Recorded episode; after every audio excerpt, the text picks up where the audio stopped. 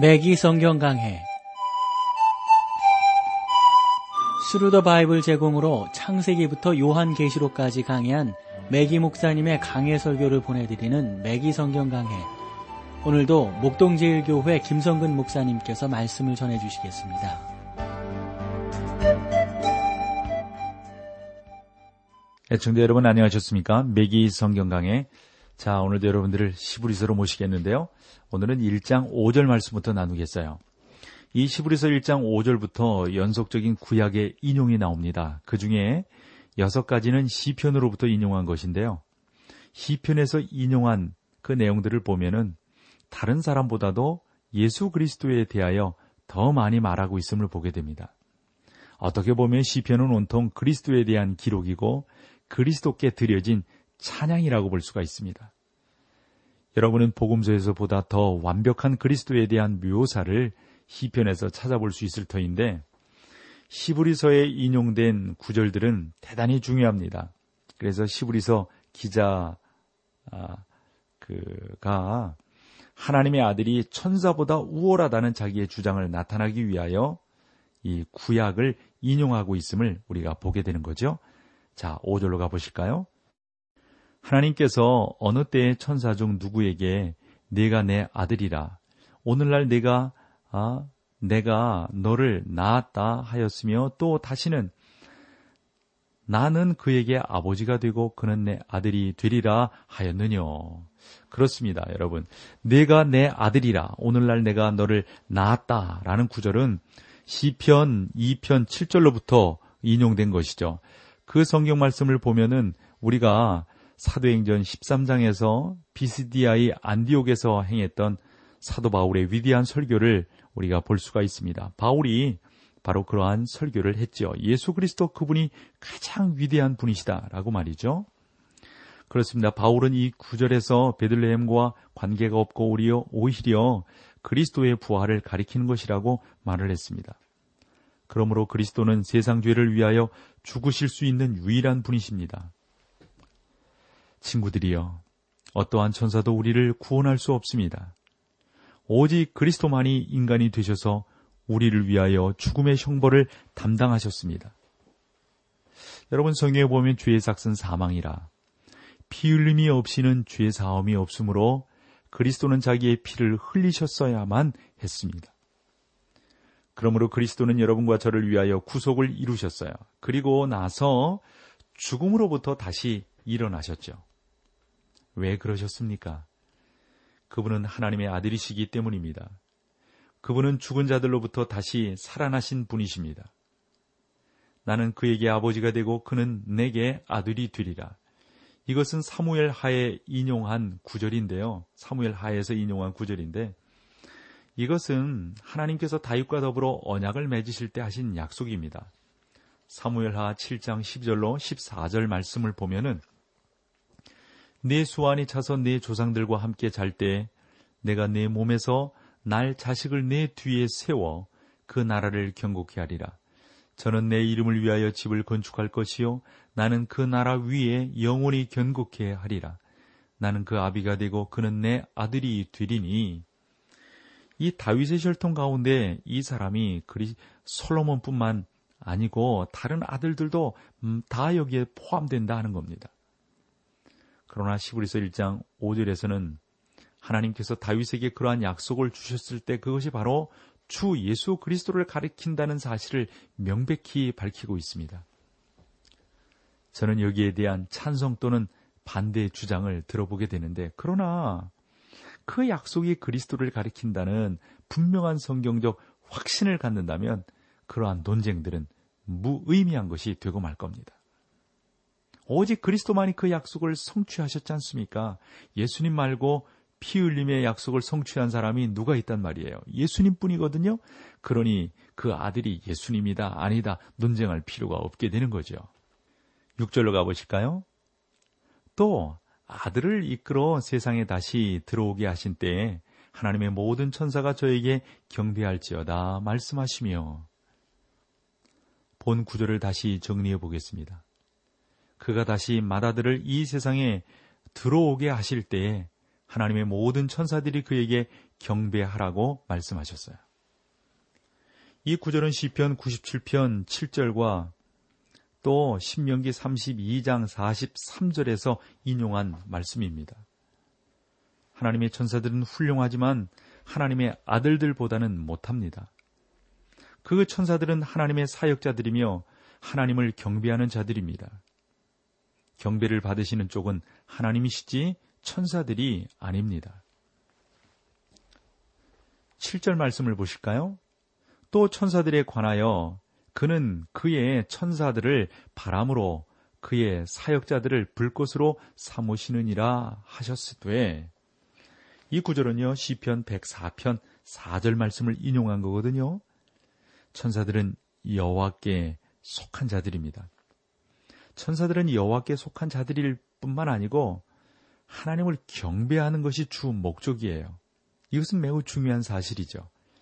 그래서 시브리서 기자는 우리가 만약 저자가 바울이라고 믿는다면 그는 그리스도가 천사보다 우월하다는 사실을 보여주고 그것을 증명하기 위하여 구약 성경을 인용하고 있는 것입니다. 여러분은 시브리서의 처음 두 장이 절대적으로 중요한 이유를 알고 계시나요? 히브리서의 처음 두 장, 그러니까 1장과 2장은 오늘날 신자들을 위하여 그리스도의 사역을 다루는 나머지 내용을 뭐랄까 위한 그러한 예수 그리스도를 다루는 데 있어서 아주 기초석이 된다고 하는 사실입니다. 우리가 바로 지금 이 순간에도 하나님의 우편에 살아계신 그리스도가 앉아 계시다는 사실을 안다면 여러분 그것이야말로 큰 은혜요, 큰 축복이 아니겠어요? 그리스도는 이렇게 말하고 있는 저보다도 훨씬 더 실제적으로 존재하시는 분 아니시겠어요? 왜냐하면 이 말씀들을 읽어보아도 제가 어디 있으리라는 사실에 대해서는 아무런 언급이 없기 때문입니다. 우리는 내일 무슨 일이 일어날지 알지 못합니다. 그러나 그리스도는 여러분과 저를 위하여 바로 하나님 우편에 앉아 계신 분이십니다. 그리스도는 오늘날도 살아계신 분이십니다. 시브리인들에게 천사들이 아주 중요한 존재라는 사실은 쉽게 이해할 수 있어요. 왜냐하면 대부분의 시브리인들은 구약을 잘 알고 있기 때문입니다. 그들은 천사들을 하나님의 보좌 바로 옆에 있는 자들로 생각을 했습니다. 그들은 하나님의 많은 종들과 여러 선지자들에게 천사들이 나타났다는 사실을 읽어보았을 겁니다. 그들에게 있어서 천사들은 매우 중요한 존재였습니다. 제가 앞에 이미 언급했듯이 오늘날 교회를 위한 천사들이 사람들에게 나타났다고 생각하지는 않습니다. 오랫동안 서로 만나지 못했던 두 사람의 그런 관계에 대한 이야기를 우리 메기 목사님이 하고 계신데요. 그 얘기의 내용은 이런 겁니다. 그 중에 한 사람이 아주 오랫동안 만나지 않았던 거예요. 만나서 한 사람이 이렇게 말을 합니다. 당신 결혼했어? 라고 물었어요. 그러자 다른 사람이 결혼했다고 대답을 했어요. 그 친구가 또 어떤 여자하고 결혼했어? 라고 물었습니다. 그는 나는 천사와 결혼했어. 라고 대답을 했다고 보자고요. 그 친구가 당신 참으로 운이 좋소. 나의 아내는 아직도 살아있다오. 라고 말을 했다고 합니다. 이 서양 조크여서 여러분, 인간은 결코 천사가 될 수 없단 말이죠. 하나님께서는 이 우주 가운데 보이는 것과 보이지 않는 것을 창조하셨습니다. 골로새서 1장 16절에서는 그리스도께서 보이는 것과 보이지 않는 것들을 창조하셨다라고 말씀하고 있어요. 예를 들어서 우리는 원자를 볼 수 없지만 그것은 물질이고 에너지원이지 않습니까? 하나님께서는 인간보다 위에 있는 지성적인 존재를 창조하셨습니다. 여러분과 저는 주님께서 내 아버지 집에는 거할 곳이 많도다 라고 요한복음 14장 말씀하신 그 주님의 말씀이 이 우주 가운데 그러한 역사가 일어나고 있다는 사실을 우리 알고 있는지 말이죠. 피조된 지성적인 존재들이 이러한 거처 속에 살고 있으며 하나님께서는 오늘날 여러분과 제가 상상할 수 있는 것보다 훨씬 더 많은 것들을 이 우주 가운데 창조하셨다는 사실입니다. 인간은 짐승으로부터 진화된 것이 아니잖아요. 물질계가 있고 동물계가 있고 인간 세계가 있고 영의 세계가 있는 것을 우리는 믿지 않습니까? 인간보다 낮은 피조물이 있고 인간보다 높은 또 한 세계가 있습니다. 우리는 동물로부터 진화한 존재도 아니고 또 장차 사후에 천사가 될 존재도 아닙니다. 나는 납니다. 여러분은 나는 천사가 되고 싶네. 천사들과 함께 노래하리라. 이게 말이 되냔 말이죠. 이것은 있을 수가 없는 겁니다. 그래서 제가 가장 강조하고 싶은 내용은 다른 어떤 것보다도 여러분이 얼마나 중요한 존재인가, 그러한 여러분들을 위해서 예수 그리스도가 피 흘리셨다고 하는 사실을 분명히 우리 깨닫자 하는 겁니다. 여기서 우리 찬송 함께 하시고 계속해서 말씀을 나누도록 하겠습니다.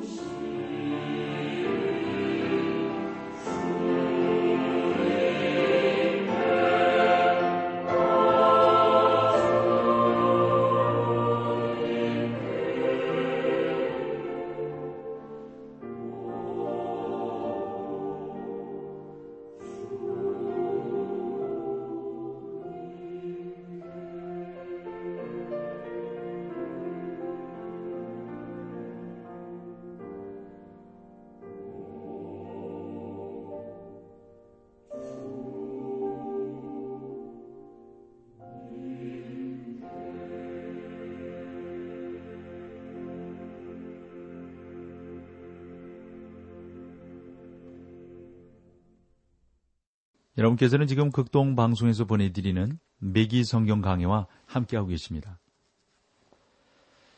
자, 시브리서 1장 8절을 볼까요? 이제 8절, 9절, 두 절을 보겠습니다. 아들의 과에는 관하여는 하나님이 여 주의 보좌가 영영하며 주의 나라의 홀은 공평한 홀이니이다. 내가 의를 사랑하고 불법을 미워하였으니 그러므로 하나님 곧 너의 하나님이 즐거움의 기름을 내게 부어 내 동료들보다 승하게 하셨도다 하였고 이 구절은 시편 45편 6절 7절에서 인용한 것입니다.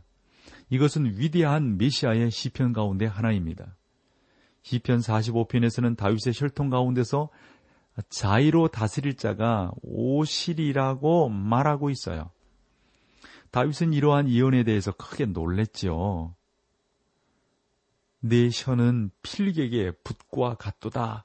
이렇게 말을 했어요. 다윗은 내 마음에 좋은 말이 넘쳐 왕에 대하여 지은 것을 말하리니 라고 말을 하고 있는 것이죠. 그래서 시브리 저자에 따르면 이 장차 오실 분은 바로 예수 그리스도이십니다. 그분, 그 하나님은 우리를 의로 다스리실 것입니다. 하나님께서는 어떤 천사에게도 이 땅을 다스릴 권세를 주시지 않았습니다.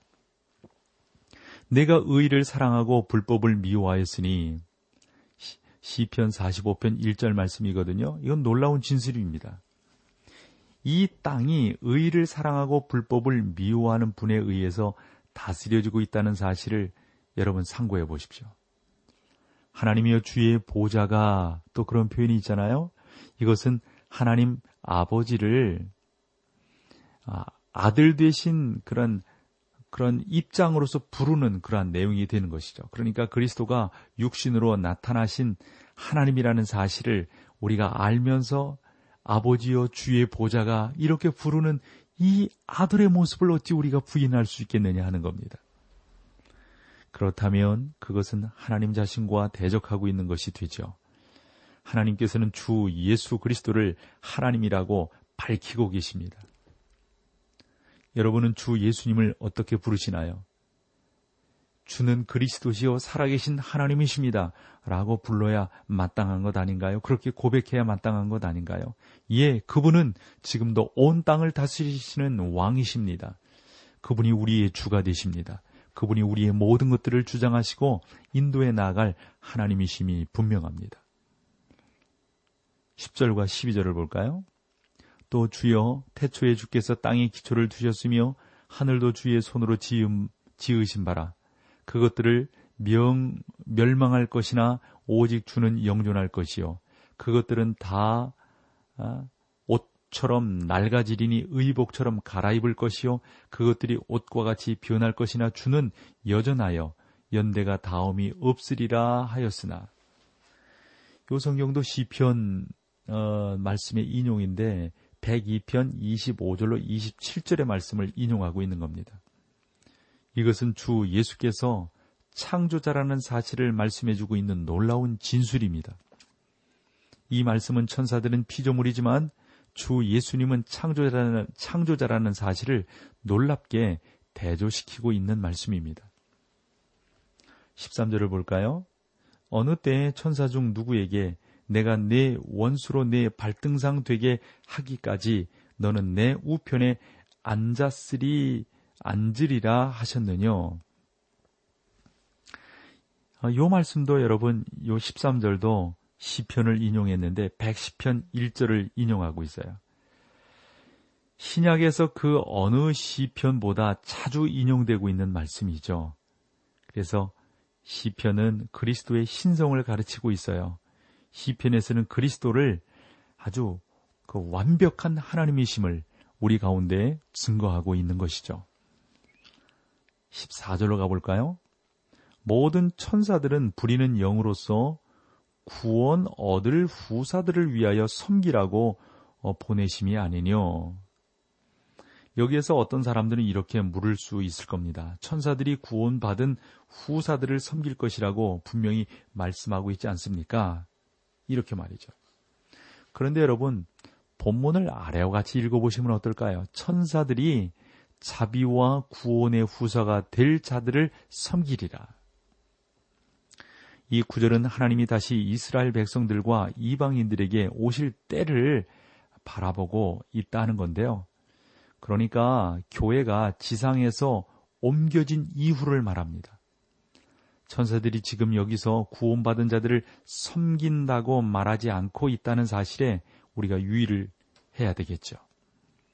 하나님은 자기의 계획에 따라 움직이십니다. 그가 하시는 모든 일에 있어서 목적을 갖고 계시기 때문이죠. 그리스도는 아들이시며 천사들은 종입니다. 그리스도는 왕이시며 천사들은 신하입니다. 그리스도는 창조자이시며 천사들은 피조물입니다. 그리스도는 지금 이 순간에도 자기 어, 그 원수들을 그의 발등상으로 삼으실 때까지 기다리고 계시는 분이십니다. 아버지 하나님께서는 천사들에게 결코 이러한 약속을 주신 적이 없으세요. 오직 당신의 아들에게만 그러한 약속을 하셨어요. 언젠가 다스리게 될 것이다. 지금 우리가 살펴보고 있는 부분은 주 예수 그리스도의 신성과 존귀하심을 보여주고 있습니다. 그리스도는 천사들보다 훨씬 더 높으신 분이신 거죠. 이 장을 조금 서론적으로 다뤄보고 오늘을 마칠게요. 히브리서 1장에서는 주 예수 그리스도의 승리를 살펴보았는데요. 2장에서는 그리스도의 비하에 대해서 어, 살펴보려고 합니다. 그리스도는 인간이 되셔서 어, 천사들보다 더 낮아진 모습으로 우리 가운데 오셨죠. 그분은 동정녀 마리아에겐 나심으로 스스로 인성을 취하셨습니다. 그러므로 그리스도는 하나님의 계시자이며 인간의 대표자가 되는 거죠. 우리는 시브리서를 통해서 예수님에 대한 두 가지 사실을 발견하게 되는데 그 하나가 예수님은 인간에게 하나님을 계시하시는 분이시다. 두 번째는 하나님 앞에서 인간을 대표하는 분이다. 이렇게 우리는 살펴볼 수가 있습니다. 저는 하늘에서 저를 대표하실 분을 모시고 있는 겁니다. 예수님이 나를 대표해서 말씀해 주고 계신 거죠. 아, 너무 감사하죠. 너무 고맙죠. 하나님 앞에서 우리를 대표해 주는 분을 모시고 있다는 사실은 놀라운 일 아니겠어요? 하늘에 우리를 위해 정말 우리를 그렇게 위해 주는 분이 계시다는 사실을 아는 것은 즐거운 삶입니다. 행복한 것입니다. 여러분 성경은요. 우리 형제들을 참소하던 사단이 하나님께 가서 밤낮으로 우리를 참소한다고 말을 해주고 있어요.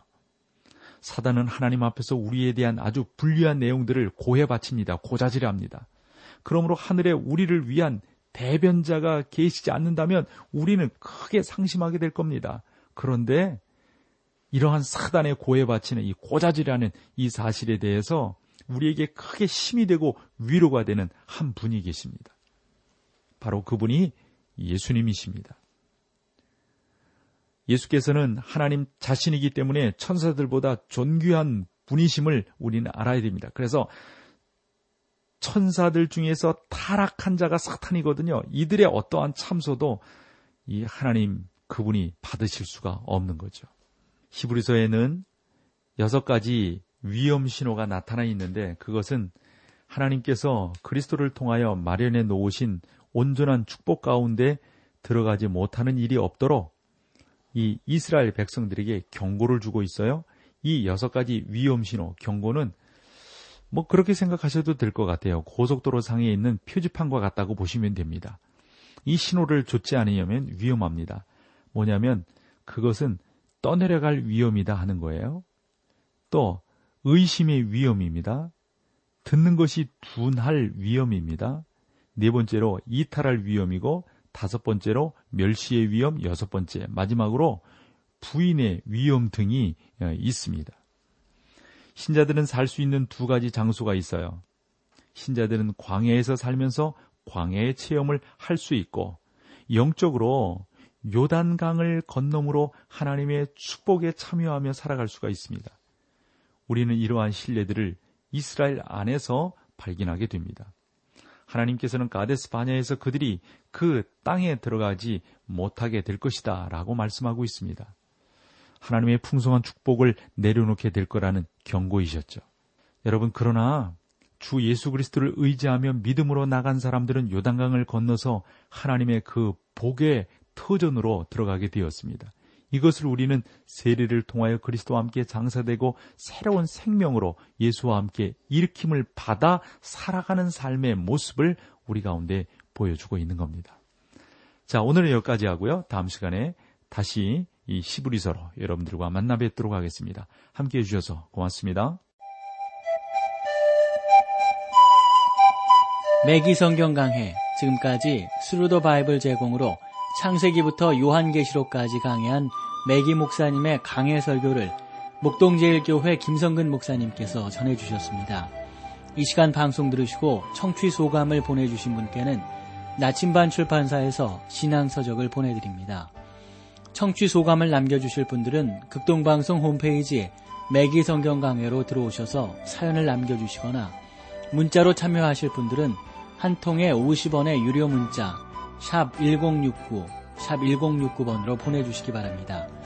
매기 성경 강해 오늘 순서를 마칩니다.